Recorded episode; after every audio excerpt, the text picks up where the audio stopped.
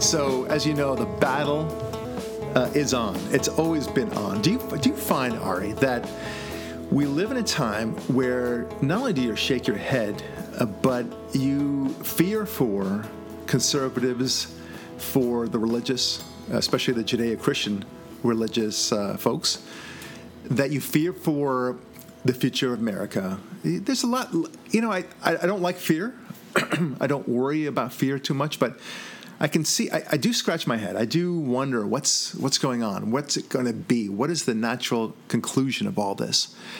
And I, I do know that if we are to continue the way we're going, meaning you know an ever increasing godlessness, an ever increasing disdain for America, uh, an ever increasing disrespect for uh, Judaism and Christianity, and of course for America and and for uh, Israel generally speaking. there's no way that good can come from out of it, right? I mean, even if you're a, a, an avowed atheist, you cannot possibly say this is going to be good for civilization. And this is one of the things I said when I was an atheist. I, I said, I'm an atheist, but thank God nobody else is, right? Because I knew the devastating consequences of rejecting all the things that actually built civilization. And I, but I think we're there. I think we're getting there. You have Maxine Waters. I mean, this is an article you sent me earlier, uh, Ari. Uh, you know, having proclaimed, I think two or three months ago that you know we need to all you liberals out there go out and get in, in faces, right, and shout them down and surround them and kick them out of bars and such like that, and and confront them, and and more or less encouraging violence. In, in addition to just in addition to rejecting them, she encouraged violence. And now we're seeing much more of that, right? People feel emboldened because their better thans have uh, invited them to to go ape, ape you know what on the conservative voice. So rules apply, uh, you know, against conservatives to to behave a certain way and have certain decorum. But when it comes to liberals, of course, they can do whatever they damn well please. We talked about Antifa many times. We talked about how, generally speaking, uh, conservatives are shouted down in, in speeches. Um, uh, anybody who's religious is a nut. Um, anybody who's a, in university is wonderful. You get the idea. What's what's going to happen when you have more and more, more and more of these incidences that you ask yourself the following question: What if this had happened to a Democrat. If a Republican had done this to a Democrat, all hell would break loose, at least within the media. But and the and the legal system. There would yeah. be actual prosecutions, actual jail time. Right. They wouldn't just let people go with time served or probation or some right. other slap on the wrist. Hey, hey uh, wink, wink, nod, nod. Do it again. It's right. okay with us. Right. Of penalties. Yeah. There's too many examples of this. But Maxine Waters and the, and the recent uh, stabbing of, uh, of conservative merely because he's conservative is a, is a good example. It and Steve Scalise, the yes, shooting. Good example. Yeah. Uh, these. Oh, and Rand Paul, the beating. If, if all these things happened to any one of these things happen to a Democrat, even if they even if it weren't necessarily by a conservative, it was just a Democrat, they would say, "Look at this." This hostility toward Democrats, you know, we need to to, to beef up our police system. It, they, they don't say that, of course, about conservatives. They they, they, hide in shame about it at best, uh, but most of the time they pretend it didn't even happen. So this is the world we live in, and it's getting worse. Now, what are the effects of this? Okay, this, this is the question that you and I ask all the time, Ari. So you see the ground, the ground of this dramatic anti conservative, anti Christian, uh, and to a lesser extent, anti Jewish um, sentiment out there. Anti American, anti Israel, of course, for sure. And then you, you ask yourself, okay, well, what is the effect of it? Is that, is that going to create more Democrats? Uh, fewer Democrats, you know, i.e., more Republicans, or is it going to kind of remain about the same? Is this, in other words, is this an effective tool for winning the majority in the House and the Senate and otherwise uh, pushing the left wing platform? Is this effective? To our mind, as a practical matter, it's as effective as a temper tantrum, right? We, you know that somebody just engaging in a temper tantrum is not going to get their way. It's, it shouldn't get their way at the very least. It's not a good policy. Policy by temper tantrum is not is not effective. And I think, and I dare say that, you know, speaking for myself, what what motivated me to become a conservative, among many other things, but really, the the thing that really opened the door, is exactly what we're seeing now. When I saw that that Democrats, particularly left wing Democrats, were so disingenuous about their arguments, how they were hiding the ball uh, about things. When I said, "Well, wait a minute, you need to be honest about these things," you know, where things are good, where things are bad, and such like that, and they couldn't see their own failings. That's when I began to to really wonder, and then I began to understand that the conservatives seems to have uh, seem to have more impressive and intelligent talking heads than the liberals did. That was important to me because analysis means everything who do you have on the left? Paul, Paul Krugman. That's their go to guy for anything economics related. They have nobody else. But he's the New York Times. So, you know, the New York Times is powerful. And, and he says these crazy things. He, everything he says when it comes to economics is utterly false. It makes no sense at all. And then his uh, predictions, for example, what he said about Donald Trump, that if he were to be elected, God forbid, God forbid, then you'll see a collapse of the stock market like you've never seen before. And not only that, but it will continue to descend until it reaches zero. I mean, that, that's the effect. He didn't actually say that last part, but he did say it will continue to ascend in ways that it'll just seem like old news every day that the stock market will be going down another 100, 200 points every day. And I, I rejected that. I began to see that that was uh, politics by hysteria and I knew that it was wrong. It couldn't be right. If it was so right, then they wouldn't need to be so hysterical. I mean, that's basic stuff, right? And, and I can tell you that when I go to court uh, for a, a client of mine, if I've got good facts, and I try not to take cases that don't have good facts, but if I've got good facts and good law with me, I don't need to yell and scream. It doesn't. It doesn't help me one iota to do that. The other side not always, of course, but when they don't have the facts, when they don't have the law, they will pound the table, they will scream, they will point to me uh, as somehow and accuse me of doing some some wrongdoing somehow, like I'm like I've hidden discovery or something like that, hidden documents from the court, but they have no facts or law. They wouldn't need to do that, is what I'm saying. And here we are. The Democrats are doing exactly what we're saying.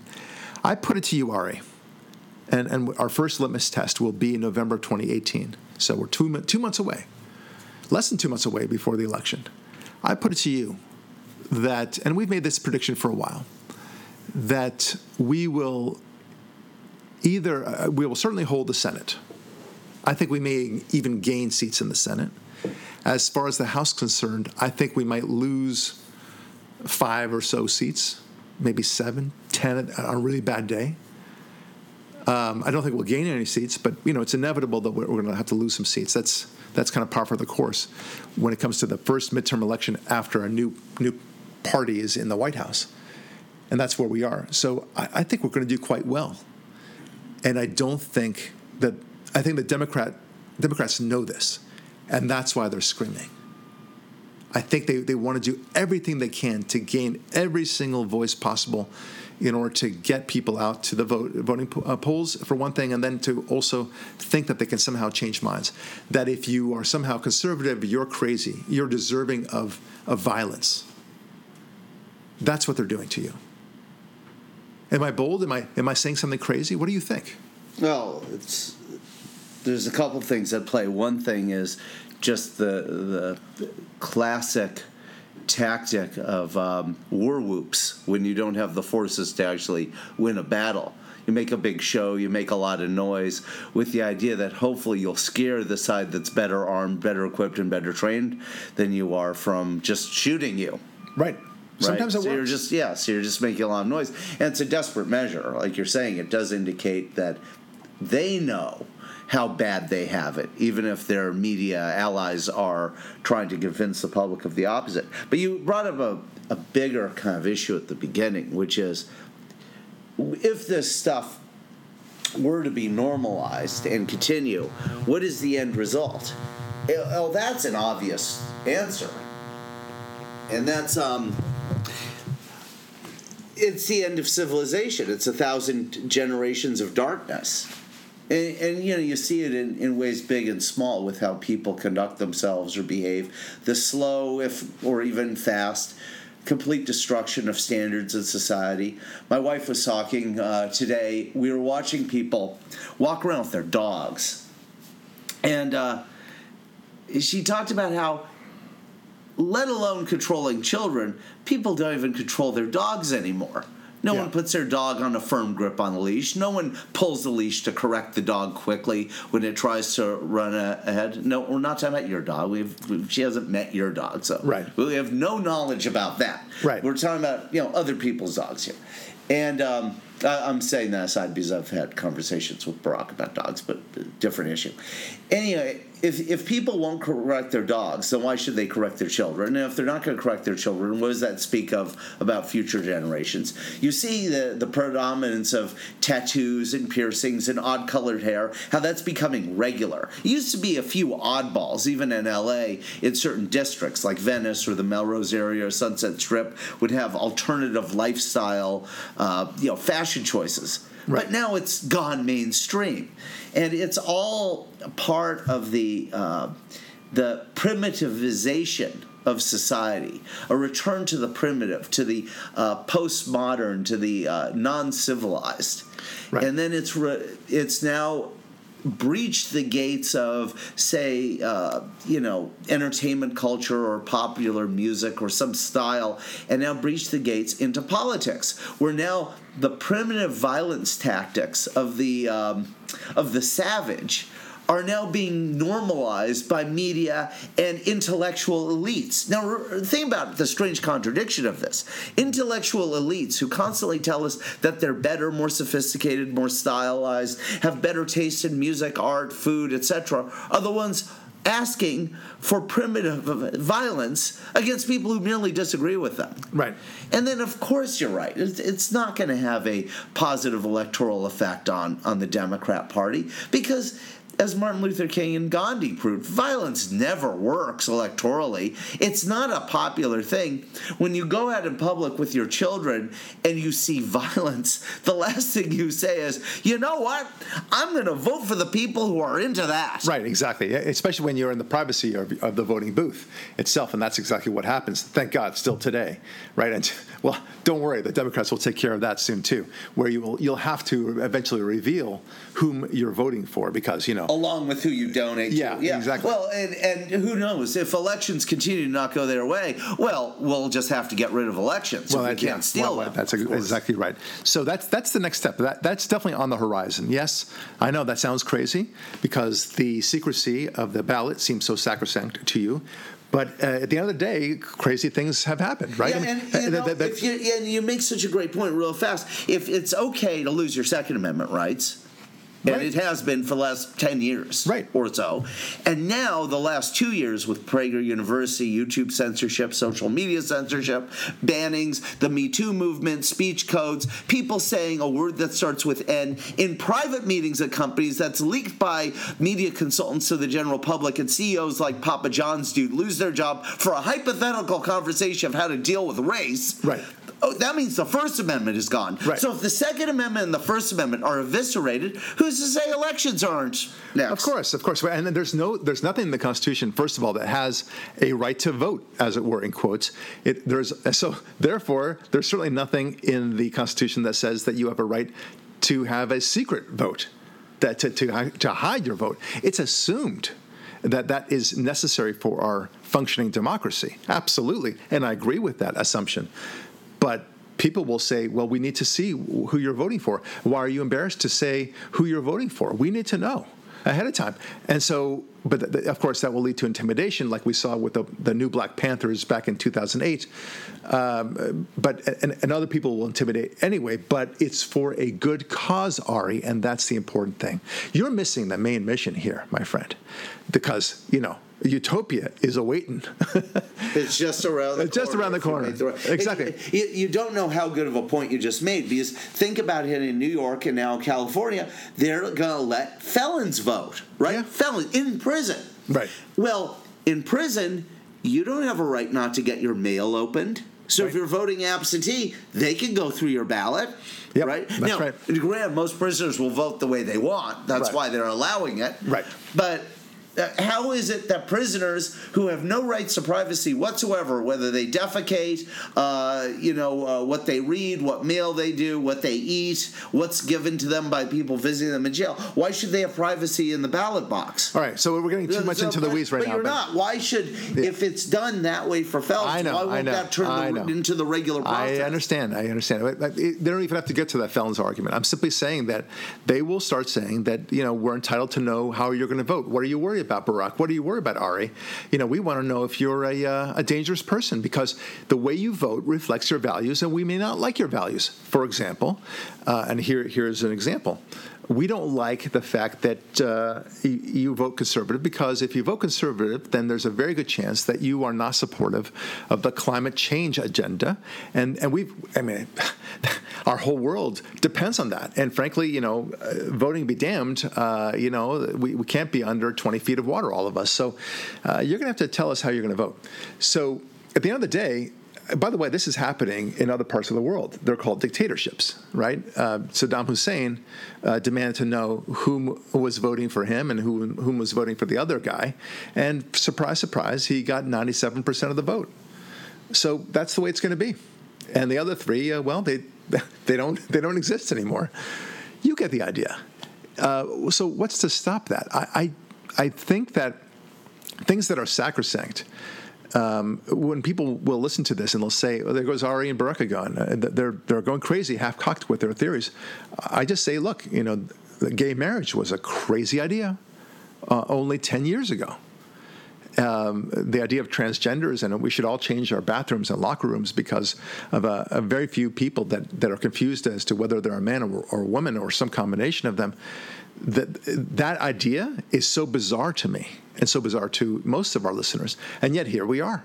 The very idea that you could be forced to bake a cake in support of a gay wedding, uh, even though it, it runs counter to everything you believe religiously here we are you know so why would that they'll find a justification to demand to know how you vote or at the very least why you shouldn't have those barriers right that, that separate your voting uh, pamphlet from some from your neighbor who's also voting Yeah, if they're removing the barriers in a bathroom, yes why shouldn't they remove it from the ballot? Well, okay, that's fine. I, I like the symbol, symbolism, but I'll, I'll tell you, they'll come up with a justification. They'll say, "Listen, we we are concerned that uh, people There's fraud going on in the. Yeah, so this Yeah. way, you know, if they know that they're being watched, they won't commit fraud. We won't look at uh, exactly who they're voting for. Don't you worry, my friend. But we just, you know, there's a larger purpose here. Uh, what if they're planning to, uh, plotting to destroy the voting process? So we're, we're just saving the voting Right. process. Right. Well, then, then there's another way they could do that. The American Idol Voting Act of 2024, right, where they because of all this election fraud on voting machines and paper ballots and all this stuff, and conservatives have this problem too. How ballots are found, etc. We are gonna do it where you're gonna vote online using your own device, where we can track your IP address and we'll know who you vote for, how many times you're voting. Make sure it's no more than once for your security. Yeah. And then, of course, we won't. Well, of course, we promise we'll never publish lists of who voted that way. All right, so- and of course, it'll leak, right? Yeah. So one way or another, the whole idea of threatening those not voting the way they want with some sort of physical violence retribution is inevitably going to be right around the corner for our own good, don't you see? Well, yeah, uh, and the and we already know it because uh, we are we demand people to reveal um, whom they're funding, right? So, for example, the Chick Fil A guys, right, and uh, a bunch of other companies that had supported uh, Proposition Eight from 2008. Um, which they call Proposition 8 and all that crap. But nevertheless, because they voted for Proposition 8 or they gave money to Proposition 8, which is a disclosable item, uh, then they were harassed and beaten and all those terrible things, right? Or first in their livelihood or what have you. And and look, uh, forget about the the ballot box for the time being. If you wear so much as "Make America Great Again" hat uh, in support of Trump or anything that's conservative, uh, you you know you're you're you're living a dangerous life. You're living a life like a Jew with a yarmulke in Paris today. A Jew in, in Paris today knows not to wear any Jewish garb with him because, or anything that would identify him as, a, as an observant Jew, because uh, he's going to be attacked. It's just unwise for him to do so. He's surrounded by people who hate Jews, not just Muslims, by the way. There, there are some who want to support the Muslim cause and they want to show that they're that they, they don't want to be beaten up themselves, so they, they're hostile to Jews as well. So, of course, that's a terrible anti Semitism issue going on in France for all sorts of reasons, but that's the primary reason. Um, and when they live in that kind of fear, that kind of anonymity, that's when bad things uh, eventually spiral out of control. And so you you know you and I, if we we wore a MAGA hat, Make America Great Again hat in uh, West LA, uh, more more poignantly, if we put a uh, Make America Great bumper sticker or anything pro Trump um, uh, on our car, we can expect it to be keyed. And the longer you leave your car parked in that way, the more certain that it will be keyed. In fact, I am more certain that my car will be keyed than uh, I am certain whether I'll get a parking ticket for parking in a red zone. Okay, that's how certain I am. In the parking in red zone, maybe the parking guy won't come by. okay, maybe I'll get lucky and they, they just won't do their rounds for whatever reason, or the, the parking guy is lazy or something like that. But if they see a MAGA bumper sticker on my car, especially if there's nobody in the car to defend it, they will key it conveniently and they'll justify themselves because they're doing a good thing for society somehow. Yeah, and if they they're fighting fascism after right, all. and if you have a MAGA hat and you go to Kreation Organic Juicery or Whole Foods Market or Erewhon or any number of leftist coffee shops, you can expect either violence at the point of attack or even worse, because unfortunately these people have been given a wonderful education just marinated in STEM skills. You know, Yeah. science, technology, edu- mathematics, whatever that crap Yeah, is. but no history. Right.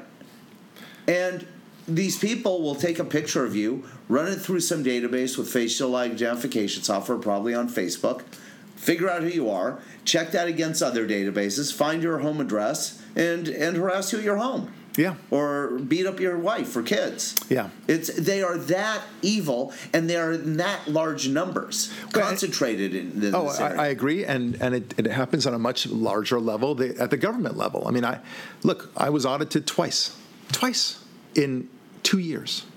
That's that's obscene. But I, I'm a, I'm well known for my conservatism. I have a radio show and such. I can't help but feel that uh, something was targeted. This is back in the Obama days, by the way. I don't think I'll, this will happen again. Uh, and I came out clean in both audits, by the way. Um, so it- it's very bizarre. It was the hassle factor that was involved, and the attempt to intimidate um, that that that we are seeing time and time again.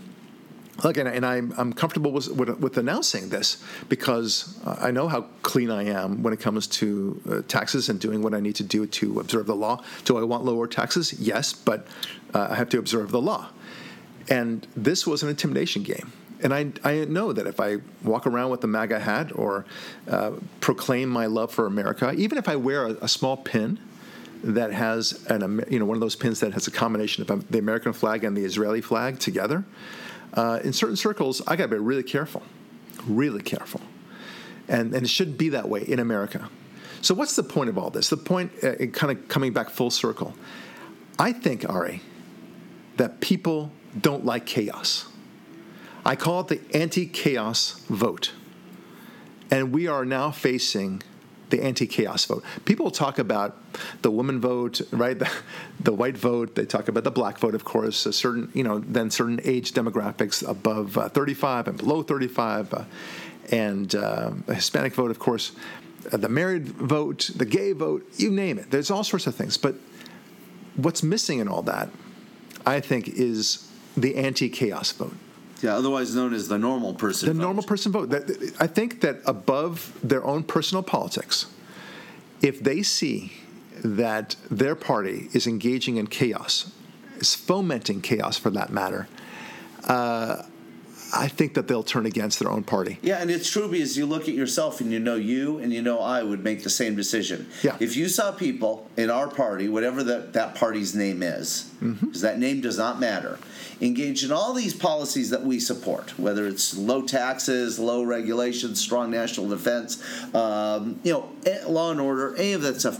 And on the same side, we saw our party engaging in active acts of violence against the other side just for some cynical electoral gain or for the greater good no matter how noble Right. it is. We'd be like we're not part of that. Exactly Hell and no. We're vote we would gladly vote for higher taxes higher regulations a weak national defense a surrender even even things as horrible uh, to think of as uh, uh, going against pro-Israel candidates, or even if it would involve giving Iran nuclear weapons, because we understand Iran with nuclear weapons is a much lesser threat to us, as horrible as it may seem, than the loss of civility on our streets. Well, I'll take you one step further, uh, and I think you would agree with me on this. Both of us love the idea of lower taxes, right? Less regulation, and uh, let's throw this in as well: um, the um, the end of abortion. Okay, uh, you know, we, we would like to make abortion as marginal as possible. And to that end, in order to achieve that end, we uh, intimidate and beat up any newspaper that calls for higher taxes or calls for pro, pro-choice uh, agendas. Uh, we, we actually blow them up, okay? And when speakers speak on a liberal um, campus for whatever reason, uh, we would uh, then shout them down and even imprison them, uh, bully them, And send them threatening on the campus, Yeah, uh, yeah. threat, send them threatening mails with arsenic laced in, or laced in them, or whatever it is. All these horrible things. Can you imagine if we had done all those things? And of course we wouldn't. But I'm just saying, if we were to learn that our our party was doing this, we would say we want none of this. I mean, we- we're all for lower lower government and lower government involvement, lower taxes, and for uh, less increasing of abortion, and then gun control. You know, uh, the the allowing of guns, for example. But to do it in a violent way like this, uh, we would we would wash our hands of it and say that ain't the way to do it, and we ain't vote, voting for you. At the very least, we ain't voting for you. Yeah. Now this hypothetical is a, a non-starter. It's a non-starter non-starter 'cause it would never happen. Because the only reason we want lower taxes, less regulation, more p- good people armed with guns, et cetera, et cetera, is to preserve the civil society Yes. and lessen violence among people. Okay, so as a starting point, that's what we want more than anything. It's- it's an internally flawed hypothetical, is what you're but saying. We're making the point that no matter what kind of political goodies our side would dangle in front of us for that electoral gain of, of utopia that they promise, we are not going to take the track in any way that uses violence as an adjunct to achieve that. Right, or or or to th- or to make sure somehow to let's say food poison, not kill, but to food poison any uh, potential liberal congressman who might vote against our uh, our propositions for lowering government, lowering taxes, uh, and uh, avoiding a, a- abortion. Um, can you imagine? I mean, of course, we would never agree to these tactics, but. The question now turned to the Democrats. Are you okay with it? Well, because yeah, that's right. Because wait for it, wait for it. You guys are doing it. Bingo. This is exactly what you are doing. And I, uh, it's so funny because I ask my listeners on my radio show, and we have many liberal listeners. We have even more liberal listeners on this podcast. And they, when I ask them, and I'll ask them now, I suppose, are you jiggy with this? How do you explain yourself? Rather than simply to condemn it.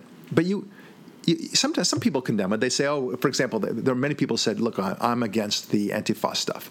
These guys are thugs. They don't speak for me. Good for them, but but they do. They do speak. They're doing your dirty work, and you are silently okay with them. it. Yeah, you're not. you you're are not- letting them. You're not. Ju- it, it's. I, I can't believe that we've reached a point where Democrat politicians are not saying, "Homie, that doesn't play with me. Right. Cut it out. Yeah. Hey, you idiot. What what it says, as Prager talked about, is the greatest fear these days is fear of wrongism. Yeah. You know, leftism.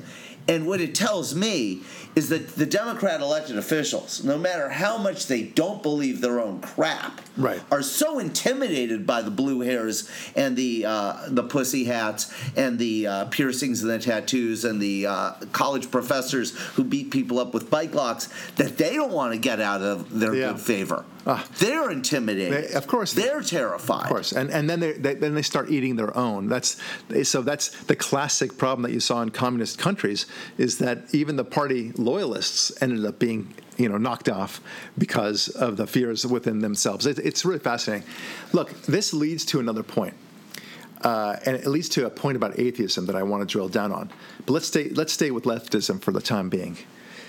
If you are a leftist, if you're a liberal, and you uh, have come to learn about these terrible things that are going on, isn't it difficult? I mean, I've asked a couple of my liberal friends who are now in their 40s and 50s, even younger than 40s, and I say, you know, it seems to me that everything that you espouse, uh, you, you actually, uh, you know, should be more of a conservative. You should. You, you, I, I tell them, for example, they they don't live the life that they preach. They they in fact they should be preaching what they live, but they don't they don't do that. Right. They're an example. They're not encouraging their children to grow up and go on welfare. Right, exactly. Right. Yeah, they, they don't encourage food stamps. They have an answer for that, by the way, but let's not Yeah. get, we don't need to go down there.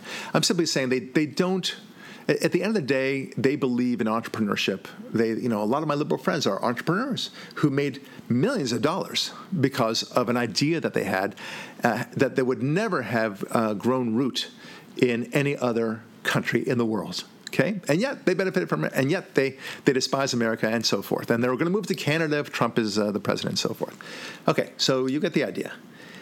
But so you ask them, like, I don't get it. You everything you you push for is conservative, and yet you still belong to the Liberal Party. And they they try to dance around the issues. They don't really have a solid answer. But I think I know the reason why now.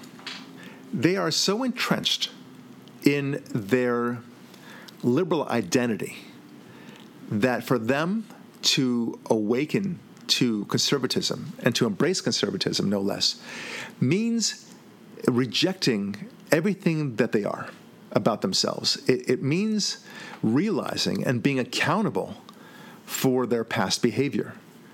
And for a lot of people, I think it's too challenging. It's too daunting. It's and in fact, it's terrifying because the the the notion of being responsible for your behavior that's that's something for which they cannot abide. That they, they don't they're Yeah, not good when, with that. When you're confronted with that level of guilt, Yeah. or reconciliation for past sins, Right. A lot of people, weak-minded, weak spiritual people, kill themselves. Oh, because a- absolutely. regularly. Yeah. The shame, the shock. Yeah. Leaves people to end it all. That's what they're they're, they're dealing with. I know, I know. And, and you and I have nothing but sympathy for it. Exactly, I mean, and, and, and we would we would embrace them, and we would say, "Look, all is forgiven. You got to forgive yourself first of all, but also talk to God about it." Um, but for them, it would mean that they would have to revisit all the little cheats that they've made throughout their lives, and why not? Because you know, after all, if there's no God, and we're going to get to the God issue soon, if there's no God, well, then cheating is well, there's it's it's value free. Yeah, you're off scot free. Yeah, and- God, uh oh, accountability, here it comes. Yeah, and all those women that I that I bedded, you know, and I promised them I would love them, but I didn't, and you know, gave them a couple diseases or whatever. I, you know, all the drugs I took and all the the kind of strange things I, I encourage other people to embrace. You know, I, I've got a lot to account for, and they don't want to do that. They would rather tell themselves that everything they've done is okay, right? But you know, it's funny because even the criminal knows that or believes that uh, you know he, he wakes up and he doesn't say you know how can i commit crime today? How can i be evil today? And very few people actually say that. I doubt even hitler said that who's arguably the most evil man that ever lived along with uh, stalin and mao and so, and so forth. These people didn't get up and say how can i be the most vicious horrific human being that ever lived? They thought that they were doing great things interestingly uh, there is and this is an anecdote and a very big exception too david berkowitz you, you, you know, he was famously known as Son of Sam while he was killing quite a few people in New York. He's serving a life sentence uh, multiple life sentences. He'll never get out, probation or otherwise, uh, and that's good. But this man found uh, Jesus in prison, and he's able to look back on himself and say, "What I did was horrific." it is a, a, he doesn't even say that he was a different man. He, he's become a different man but he knows that he's responsible for it. He doesn't pretend that that's somebody else who did that. It wasn't the dog telling him. Right right. He doesn't he doesn't call about satan or anything else. Yeah. He he is actually leading an exemplary life in prison. He is uh, spreading the word. And he understands that a life without god without jesus in his case uh, is is so instrumental to the saving of one's soul and this is a man, as, as horrific a man as he was, and truly horrific, um, if he could do it, then you can too. How about that? Okay? And this man is not hoping for probation one day. He's not, he knows that there's no getting out of prison. None. He has no, there's no added advantage to him other than his own personal peace of mind and his begging of forgiveness for the families of the victims. And he does that over and over again and and there is some solace among the people, uh, the families who that they hate him and everything else, but they don't want him to continue being a madman for the rest of his life. They want him to recognize that that what he had done was evil, and that he will always have to account for it, and that he will recognize that he's going to go to hell for it. He recognizes all those things. Yeah. But if he can do it, then you can do it, my liberal friend, my atheist friend. You can do it. And, and this is a, a, powerful argument that I heard from a, uh, a very good uh, friend of mine who was um, fighting the fight against atheism, as I am. Um, but I am fascinated, as you know, I'm fascinated with atheism. I mean, Fyodor Dostoevsky wrote it once about, they asked him, what, what is the one thing that, that impassions your life? And he said, atheism. I, I need to understand it. He himself had, had been an atheist, just like I had been an atheist but we both share, not, not to equate my intellect with his, his is far superior than the mine will ever be. But hey, dumb people make the same conclusions. Uh, yeah, that's true. Daily, so exactly. Don't okay. knock yourself out on that. Th- thank you. That, it does make me feel two better. Two plus two just just it does equals, equals four. Yeah, whether you're it. a smart person or yeah. a dumb person, you still know that's two. Good. That's a good point. Now you're, you're, laughing, but it's it's a it's a very astute point. Yeah. The point is that we are we're both equally fascinated with atheism and how somebody can get there and how somebody could stay there despite the facts overwhelming them to the contrary. That's what we're fascinated with. Okay, I can understand a child saying, "Hey, look, I can't see God. I, I, I get that. Right? Where is He? Where is He? Come on, I don't say, you know, where's your miracles? Miracles don't happen today. Uh, we don't see the parting of the Red Sea. I can get a child saying that." And then I don't know who said the expression is by the time you're 30, you should believe there's a God. And by the time you're 60, you should know there's a God, right? Um, and so I, I don't know why people don't get to that point where they, they don't at least believe that there's a God, that, that there's, there's good arguments for the existence of God, just by looking around them without the benefit of microscopes, well, without the benefit right. of all the science that we now know. But then, then to, to pile on all the microscopic information and the, uh, the telescopes that we have and all the other science that we have that, that just tells you how crazy the odds are that life could happen, let alone intellectual life, intelligent life like we have, and the free will notion. I mean, it's, it's crazy. So I'm, I'm getting to this very important point, which is at some point, I think the atheist, and I'm talking about the mature atheist now, not the child atheist, the mature one, one who's 35 and older, looks at the situation, and I think, Ari, that they know that there's a God. Secretly, I know I think I see. I think secretly they they know it. Of course, they, they see it and they, they they figure, listen, there is structure to the universe, but they don't like it.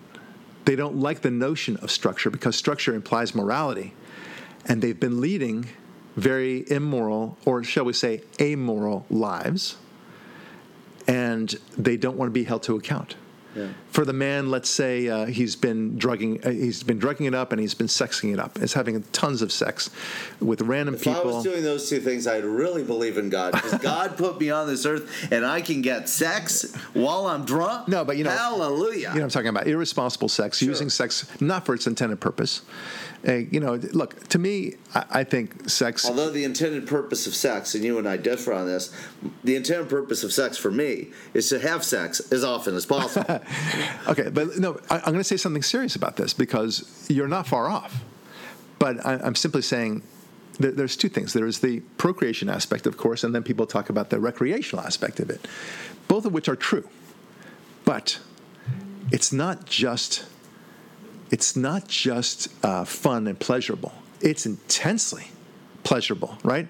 I mean, that, hence the expression "better than sex." You know, for some people when they, I don't know, whatever they go into, they eat a uh, cheeseburger, yeah. yeah, and they joke around. They say it's better than sex. Or, you know, astronauts have famously said when they're going up in space, the, the rush is, is better than sex. Okay, and that's fair enough. But they're trying to make a point.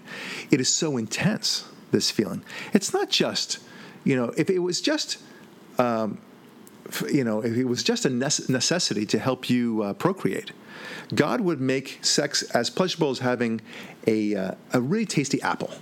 Okay, we, we like apples, right? You like good food, whatever your your food is, you, you eat it, but you don't have this orgasmic, you know, experience associated with the food. Says- You might really like it. Says a man who doesn't eat steak. That was funny. That was funny. I'll, I'll kill you later, but that was that is funny. no, but you but the, the point is, so so you have to kind of answer that question like, why is it that intensely good?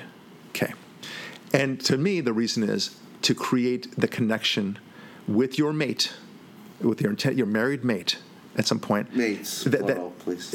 you would like a mate. I'm saying to your your married mate to to be uh, to be at one with each other, and when you are with each other. and when you're at one with each other in that sort of intensity, you you elevate yourself to a higher state, a spiritual state even.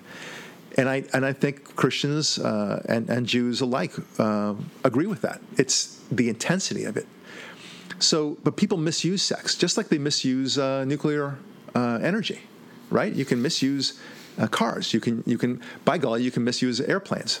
You know, we saw that on September 11 of 2001. You can misuse anything, and people misuse sex repeatedly. And the point is that people look back in time and they look and they say, they would have to account. They were to say, everything I've done is, is wrong. I've, I've led a, a life of decay. I've led, I've, I've encouraged lives of decay on this planet for other people. I've raised my children in an amoral way. I've told them that there is no God. I've told them that there's no reason for structure and that America sucks and that Israel is awful too. It's an apartheid nation or what have you. And that Christianity, and, and then they, and then they suddenly realize, whoa, I've been on the wrong side of this equation for, for all my right, life. Not only have I been on the wrong side of it, I've done everything in my life to unleash hell upon this beautiful world Right. that I thought I loved so much. Right. Right? Yep. And and here's the proof of this, of what I'm saying. Every time you speak to an atheist, spe- spe- specific- specifically an atheist on this issue, and you say, "Look, Bob, there is a God, and, and let me let me explain to you why," they shut you up. You see, we've been talking about this many times. How we're flummoxed, how atheists will try to just dismiss you and say that's just it's all mumbo jumbo it's hocus pocus it's all magic. You want to believe that Barak? That's your business but i like i'm a man of science thank you very much. And then you say well, let me show you the science. Let me show you the logic at the very least and just like you can't prove that there's uh, that i can't prove that there is a god you cannot prove that there's no god but in all likelihood there is in all likelihood and you try to show it to them and they just shake their heads and the reason why they're doing that ari is because the last thing they want to be open to is the possibility that everything that they've done in their lives was for naught. And in fact, not only that it's for naught, but it was actually for destruction. That's why. Yep. It's a terrifying world. And, and you're seeing uh, this destruction in leftism, which has embraced atheism uh, in our country right now. Yeah, and I And I- we will, we will see a turn. Yeah, and I would go one step farther with that is, you know, I call it wrongism, right? what's what's the whole golden rule thing in any of the civilizing religions? Knowing right from wrong. Yep. So it's not that leftism, wrongism, liberalism, progressivism, any of those isms that we generally call this, has embraced atheism. It's that it's the most important component Yep. of it. Yep. It is atheism. Right. It is atheistic, even if it wraps himself in some sort of clerical cloak, right? Right. Even if uh, you know, I was at um, this rally for. Um, uh, I was doing some uh, some reporting for Jim Hoft at Gateway Pundit. And he said, "Could do you mind going to that immigration rally in downtown LA, which was in June a few Right. weeks ago?" And so I go, and I'm there to film Eric Garcetti's speech, which Right. was hilarious all before his speech, they had all. It's a, it's a Democrat thing. They have all these people of the multi-culti polycore amalgamation of, of agenda and folk and Right. and uh, um, identity politics. They had the imam, they had the pastor, they had the rabbi, they had the priest. You know, from every faith. But you could see because every one of them was a leftist, they were irreligious men of religion. Yes. They were men of the cloth only because of the cloth. Right. There was nothing underneath the cloth. Right. Yeah, so and it's they were all atheists. Right. Even if they proclaim their non-atheism. They're a different kind of rhino, right? Religious Right. in name only. Yes. Okay. So y- yes, that's going to happen, and uh, that is the devil's work, as it were. And, I, and I say, I say, yeah. is that it's the most important component of that side. I say it's the devil's work in in a kind of a what's the word um, symbolic, figurative sort of sense, not in the true devil sense. I, I see. Look, they, they're going to cloak their leftism, their wrongism, as you like to say, in in legitimate ways. They will use our institutions against us, which is brilliant from a strategic point of view when you think about it. Uh, and they will. That, that's why they, they always point to the Bible in order to advance their leftist causes, including uh, including gay marriage for crying out loud, which Yeah, is so to- obscene. Right, And- and- Tikkun Olam on the Jewish side. Yes, yeah. exactly. So this is this is what they'll do, but I I, I think in each one of these people, there's this powerful powerful need to resist the possibility that they might have to confront their past, each of their own pasts, because that must be terrifying. But the good news is, much like an alcoholic needs to confront his past and acknowledge the wrongs he has done, he will come out the other side much brighter, much more spiritual, much more whole, uh, and much happier if he does exactly that. He, he must know that his alcoholism is destroying him and destroying the lives of his family and, and his friends. He must know that. He knows deep down inside that it's hurting everyone. And I think that's the way it is with the atheist. I think that's the way it is with the liberals, the left, the leftists in particular. Yeah, you could even make the contention hypothetical because it's actually not hypothetical. It's actually realistic because you've observed it.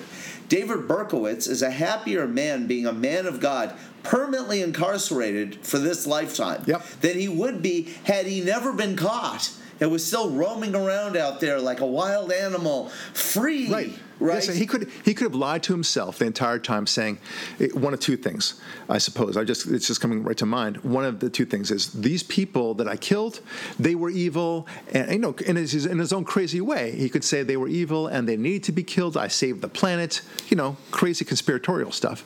Or he could have said, um, you know, uh, what I you know what I did to those people was wrong, but you know what, uh, I'm, I'm a victim of society somehow, um, and you know I'm just going to go on with my life, and you know that the society has wronged me. He could have done that, he didn't. He accepted full responsibility.